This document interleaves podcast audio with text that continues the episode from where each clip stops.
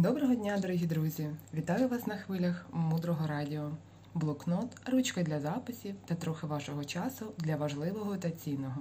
Мудре радіо. Слухай голос. Тема цього ефіру топ-7 помилок у керуванні власною продуктивністю.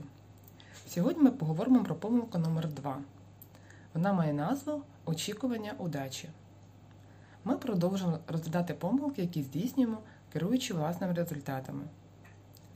Що ж таке очікування невдачі? Чому це не дуже добре? Припустимо, ви починаєте щось робити. Звичайно, ми віримо, що нам пощастить, але це не так, тому що на жодних шляхах ніколи постійно не горить зелене світло. Є світло, яке живе окремо від нас. Розумієте?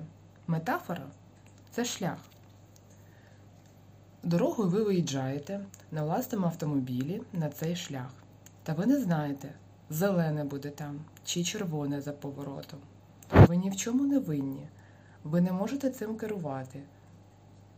І якщо червоний, то ми почекаємо. Якщо зелений, то їдемо. Тобто, наприклад, ми пішли першого разу на танці або на англійську, то ми там зазвичай себе відчуваємо не дуже добре. Ми почуваємо себе некомфортно, коли нам доводиться стояти, чекати, поки говорить, поки горить червоне. Іноді нам здається, що ми тринькаємо власне життя, але умовно, червона на дорозі все ж таки виникає. Та іноді ми думаємо, хм, червоне, можливо, мені не туди, можливо, мені повернути на іншу дорогу. А підсвідомість каже: тобі на центральну. Чекай. Стій та чекай. Зупини дихання. Перезавантажуйся. Але наша свідомість, наш розум, який увесь час біжить, він не хоче чекати. І будь-яка нормальна людина, посидюча, самодисциплінована, вона каже: треба чекати. Треба почекати ще пару хвилин, і буде зелене. І у цей момент стан повинен бути рівним та спокійним. І дуже важливо у цей момент не злитися, тому що злість стирає усю нашу старанність.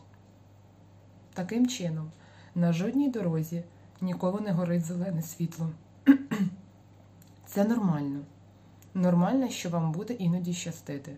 А якщо вам пощастило, це не значить, що ви робите щось невірно, що ви погана людина. Якщо ви потрапили в компанію, де у вас робота не дуже, де ви, можливо, не в змозі розвиватися, так як би хотіли, це не значить, що у вас погана доля або вам не везе по життю.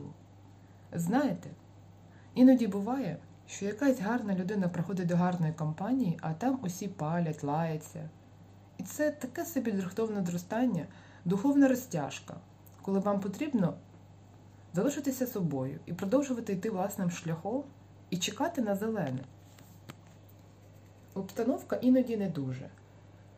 Тобто, якщо раптом ви попали у таку компанію, це не значить, що вам не повезло і у вас проблеми. Це значить, що вам потрібно рухатися далі.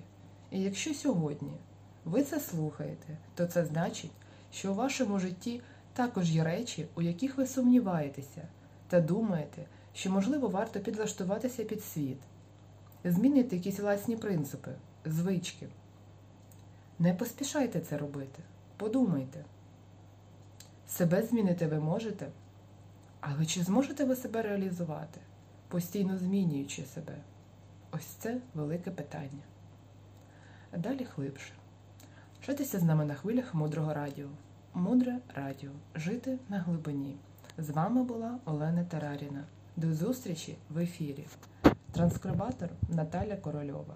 Перекладач Олександра Дущенко. Озвучила Ірина Шварц.